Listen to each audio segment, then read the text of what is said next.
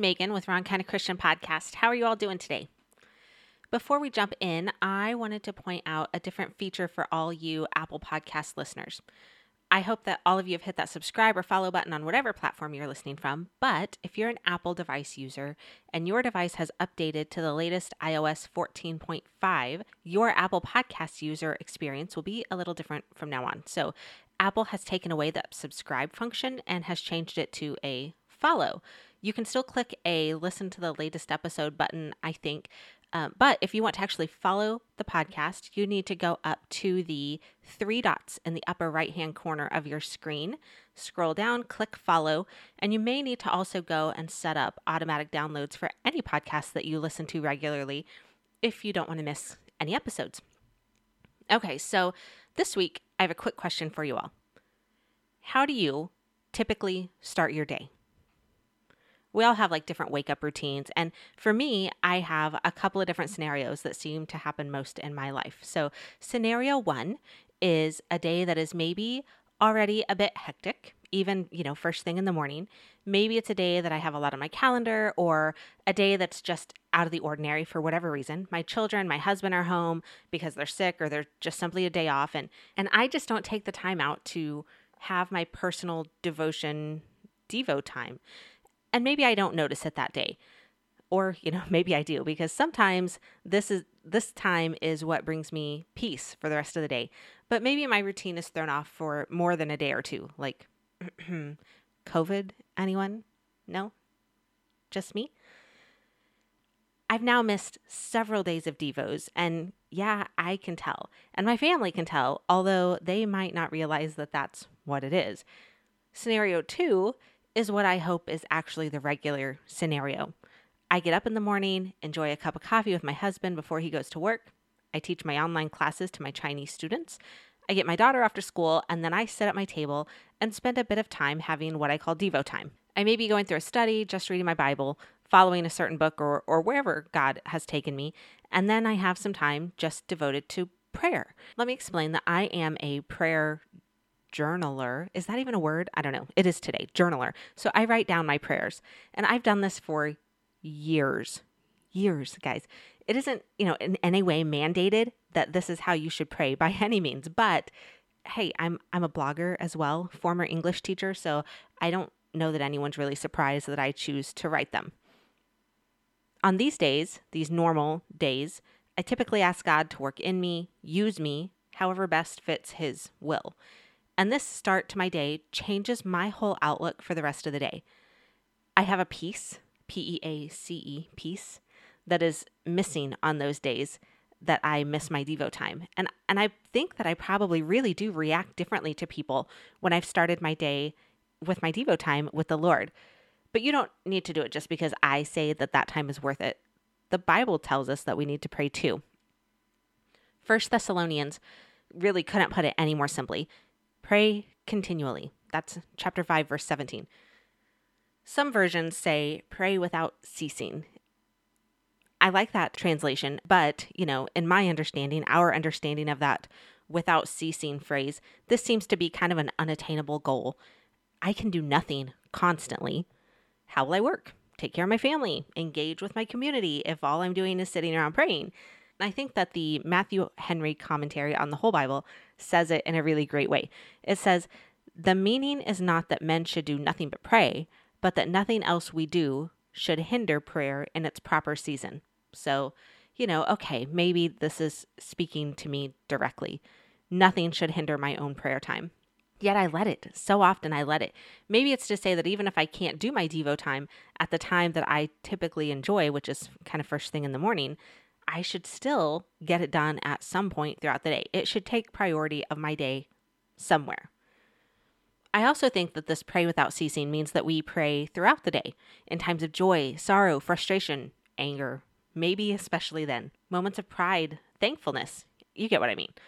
Ephesians 6:18 says, "And pray in the spirit on all occasions with all kinds of prayers and requests." This verse comes at the tail end of what Paul labels the armor of God. And I don't think that's accidental. I kind of look at it like be prepared for anything, you know, with all the different pieces of armor. And then the tail end of it is all you know, pray through it all. Paul continues this idea of prayer in all circumstances in Philippians 4 6. Do not be anxious about anything, but in everything, by prayer and petition, with thanksgiving, present your requests to God.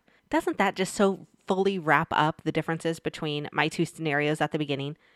When I miss out on my prayer time, my day can be more easily overcome with anxieties, fears, frustrations. However, when I take my time to just be with God in prayer, His peace sustains me. And it perfectly aligns with the next verse, which is verse 7. And the peace of God, which transcends all understanding, will guard your hearts and minds in Christ Jesus. Jesus really actually gives us an ex- excellent example of how prayer should be and should not be in Matthew chapter 6, verses 5 through 8. And when you pray, do not be like the hypocrites, for they love to pray standing in the synagogues and on the street corners to be seen by others. Truly, I tell you, they have received their reward in full. But when you pray, go into your room, close the door, and pray to your Father who is unseen. Then your Father, who sees what is done in secret, will reward you. And when you pray, do not keep on babbling like pagans, for they think they will be heard because of their many words. Do not be like them, for your Father knows what you need before you ask Him. Jesus follows this with an example of prayer, the Lord's Prayer, and we'll get to that in a minute. But I wanted to stop at verse 8 for now because these verses give us some great insight into what not to do and why. So don't feel like everyone needs to know that you're praying this is really kind of a, a pet peeve of mine.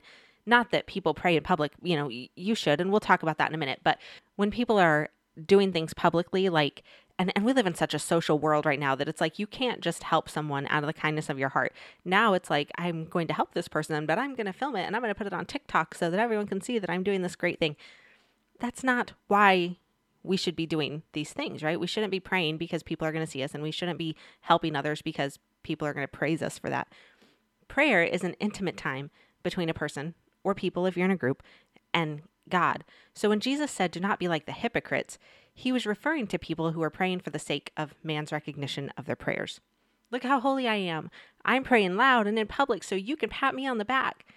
This is not saying that you should never pray in public. It's saying that it comes down to what? That's right, the heart of it all, the motivation behind the action. Is your prayer sincere Awesome. Pray it up. Is your prayer so that you can receive praise from men? Well, you might want to rethink that one.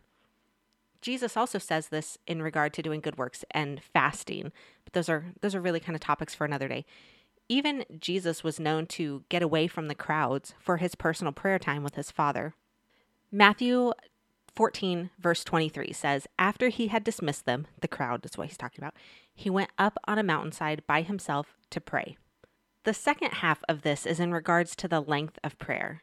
Jesus tells his disciples, do not go on babbling. I love that translation. Do not go on babbling during prayer like the pagans do. The NIV Study Bible explains that this was said because pagans used long lists of the names of all of their gods and hoped that by repeating them endlessly, they would eventually call on the name of a random god that would help them. So let's make sure we understand. Jesus is not condemning long prayer.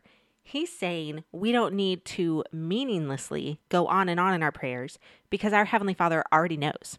In fact, Jesus himself was known to have some pretty lengthy prayer times when situations called for it. In Matthew chapter 26, verses 36 through 44, Jesus prayed for at least three hours.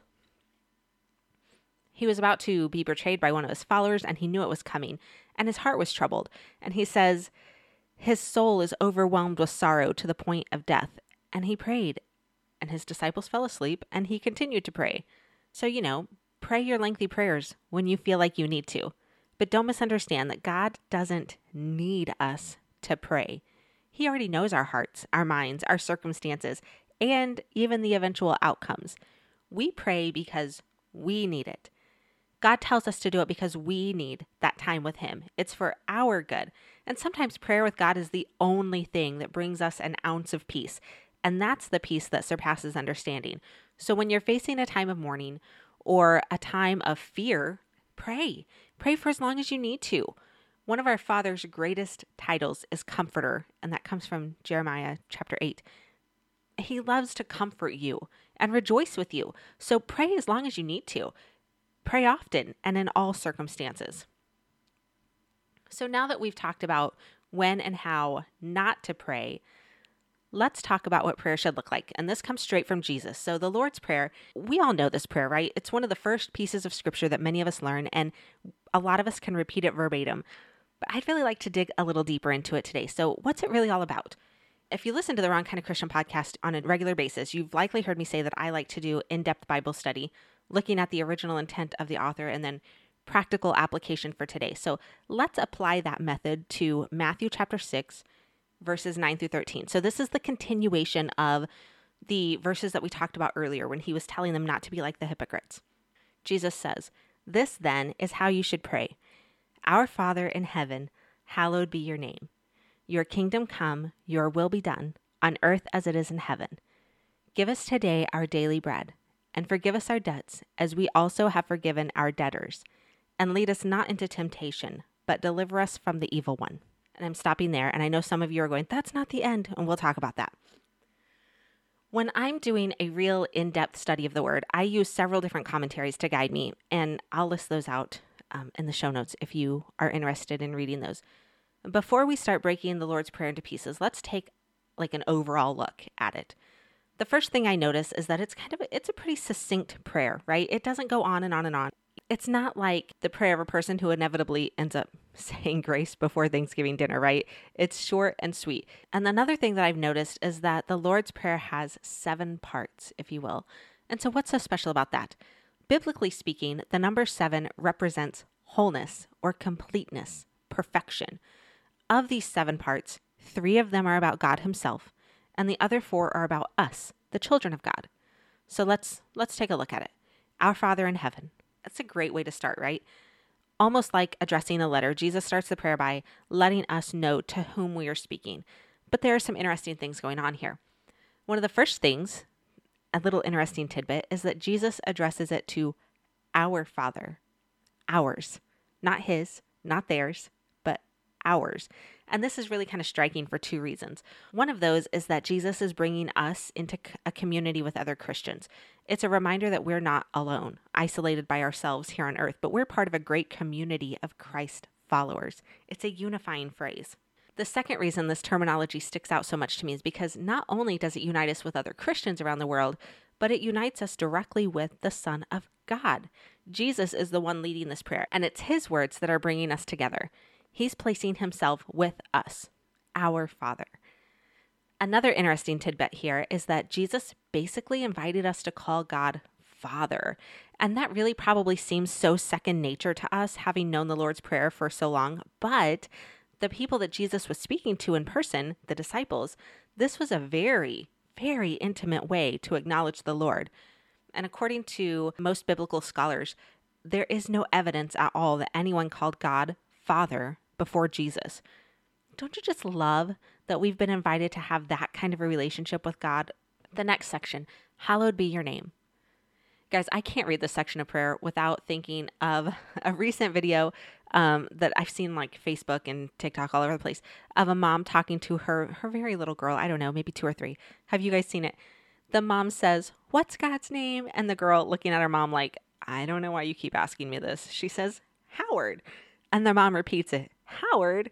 And the girl says it again. And then the mom says, Why is God's name Howard? And the little girl, with the cutest expression on her face, she says, Our Father who art in heaven, Howard be thy name. And the mom just dies laughing. And I'm laughing watching this over and over because she's just so adorable. This little girl just keeps looking on, like, What? Why are you laughing at me?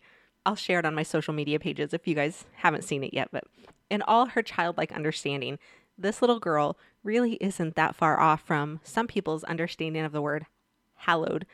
It's not really a term that we use these days, and it really has a very simple meaning. Hallowed means holy. Hallowed be your name. God's name is holy. 1 Samuel chapter 2 verse 2 tells us that there's no one holy like the Lord. And in this one simple phrase, we're praying for all to recognize that the Lord God in heaven, our Father, is holy. The next section, Your Kingdom Come. This particular piece puts two images in my mind. The first, we're praying for God's will to be done now, on earth today while we're still here and going about our lives. We're praying for God's will to shape every aspect of our world. And that's so important to me personally because I really take refuge in knowing that God is still in control of this crazy, imperfect, fallen world. And the second image that comes to mind is the future fulfillment of the kingdom of God coming to earth. Have you ever had those days where you just look up at the heavens and you say, Come, Lord Jesus? I've read somewhere recently that perhaps this is the wrong idea to have because we're essentially praying for time to be up for all those who don't know Christ as their Lord and Savior. And I get that. I do. But I also know that there's a tiredness that comes with this life on this earth and the frustration that comes with watching the world around you dive into sin and loving it so much and not paying any attention at all to the Lord God who reigns. So, with Jesus as my example, I will continue to pray, Come, Lord Jesus, just as he prayed, Your kingdom come to our Heavenly Father. The next section your will be done on earth as it is in heaven. I wonder why it was so important to include that phrase, on earth as it is in heaven. Like, wouldn't it be enough to just pray for God's will to be done? It seems to me that this is a reflection for us. What must it be like in heaven? No disobedience, no distractions, what God wills is done without the back and forth of the will of those worshiping Him. And it seems to me like that is maybe the point of this phrase. We should so desire God's will to be done that we give ourselves over to it. And what I'm about to say may make you angry. And you may want to call me out and tell me how wrong I am, but hear me out. Even Jesus, while here on earth, was tempted to not follow the will of the Father. In Matthew chapter 26, Jesus knows what's coming. He knows it is not going to be an easy road ahead. He tells his disciples to keep watch and he goes alone with the Father in prayer. We just talked about this earlier in the episode. He says, My Father, if it is possible, let this cup be taken from me. Jesus knew what the will of the Father was, but he still, just for a moment, asked for it to be taken from him. But then he quickly follows that up with the phrase that I've relied on so much in my life Yet not as I will, but as you will. Our ultimate goal on this earth is to do the will of our Father. Jesus gave us this example more than once, and we see it in the Lord's Prayer. We see it here in Matthew chapter 26, verse 39, and we see it again in Matthew chapter 26, verse 42. How important it must be to submit ourselves to God's will if even Jesus is praying about it. Let's keep going. The next section Give us this day our daily bread. Ironically, there are some questions about this phrase, and it seems so straightforward to me. There are many who say that this part has nothing to do with bread at all, but is about the bread of life. I mean, I suppose you could take it there, but I'm not convinced of that. I suppose it's that's not to say that you can't view it with the lens of both meanings, but I really see no reason why this can't just be about asking God to meet our daily needs. We know that God cares about us and our well being. He's not a God that just creates and then observes us while we live our lives. He wants us to tell him what is on our minds, and that includes what we need on a daily basis. The next section, and forgive us our debts as we also have forgiven our debtors. Guys, it is hard to forgive people who have wronged you. I'm not talking about, you know, the person who cut you off in line or the person who lied about why they weren't coming to your party. I'm talking about the cheating spouse. The person who hurt your child the person that cost you the job that you wanted. I'm talking about the people who've done something so egregious that it hits you at your core. You know what I mean? I bet you've got an example or like five running through your mind right now. And these are the people we're called to forgive. It's hard. Jesus knew it was going to be a kicker for us. So, directly after he finishes this example of prayer, he says, For if you forgive others their trespasses, your heavenly Father will also forgive you. But if you do not forgive others their trespasses, neither will your Father forgive your trespasses. Let that sink in, guys. If you can't find it in yourself to forgive others, God will treat you the same. Now, does that mean that I'm just going to say, oh, it's fine and continue to put myself with this person? Probably not. It does mean I'll pray for them. If you listened recently to my Tough Talk episode about divorce, you've heard a little bit of this story, but one of the hardest experiences that I've ever gone through was ending that marriage. And I was so angry for so long. And then one day I felt like I should pray for the other person. And I won't lie to you, it wasn't something that I was like fully on board with. Not because I didn't care about them anymore, but because I did. And there was so much anger and hurt still there. And then one day I was just finally able to open up to God and not just to pray about this person, but to pray for them. And that was when I realized that I must have crossed that forgiveness threshold.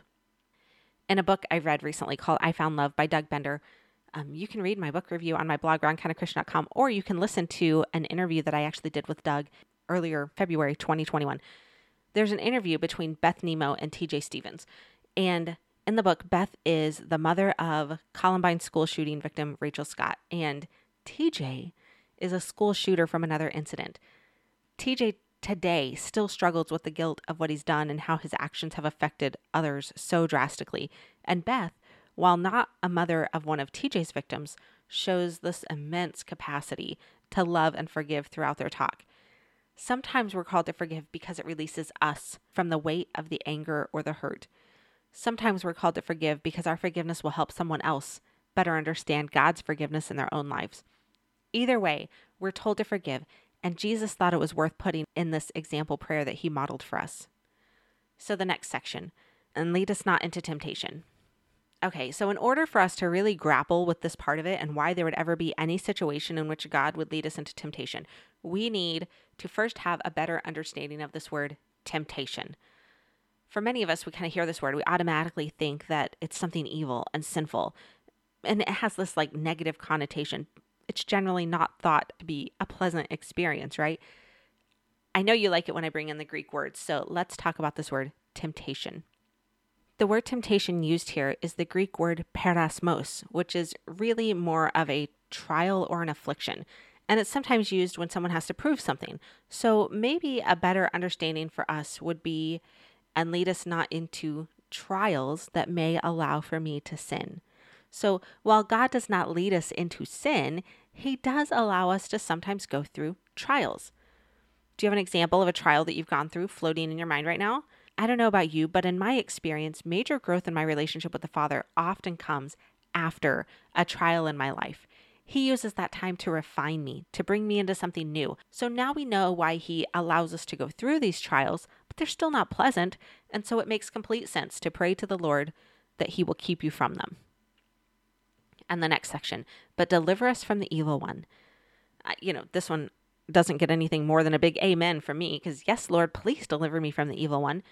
Some translations have this as deliver us from evil, but if we look at the original language, the specific way it was written includes an article. So, like if we said, look at the sun or the earth, and that implies that we're speaking about something of which there is only one. So, Satan himself. So, Satan himself. And since I certainly don't want to be in Satan's clutches, I have no problem praying this line. Okay, so some of you might have noticed that I cut off the end of the prayer when I was reading the verses, but really it it's an extended version and, and we'll talk about what it, that really means but so the extended version says for yours is the kingdom the power and the glory forever. Amen. Why do some say this and some don't? It actually isn't in the original gospels. It came later sometime in the first or second century in a publication called i'm going to butcher this name the didache. It's technically called the teaching of the 12 apostles and it was like a Christian manual. So it just basically summarized all that was in the Gospels, but with some extra additions. It was actually considered for inclusion when the New Testament was being compiled, but it was rejected because many who were involved in that process, they just didn't feel like it was God breathed or inspired. So most Bibles today have a little footnote at the bottom to include it, but it's not usually in the actual word of the text. So there you have it. I hope that you're able to take this and pray the Lord's Prayer with a little bit more meaning behind your words now. And I hope that you'll take it as an example of prayer. If you're ever feeling stuck in your prayers, it's a great place to start. Just say this prayer word for word. In fact, I like to do this with lots of verses in the Bible. I take a verse and I speak it into my prayers, which, you know, kind of does two things. It helps me hide that treasure in my heart and it it really makes it personal. It helps me apply these verses to my life and find meaning in it. And that's really what the Bible and the word is all about. I always give this warning be careful what you pray for, because sometimes we may not be ready for the way those prayers are answered. I hope you all have a wonderful week. My challenge for you this week is to spend time in the Word and in prayer daily. Remember that it doesn't have to be an extended session or anything. Just be yourself. Spend a few minutes with him. See if you notice a difference in your day. The day may not be easier per se, but you may find that you respond differently to the things that come. I'll talk with you all next week. Bye.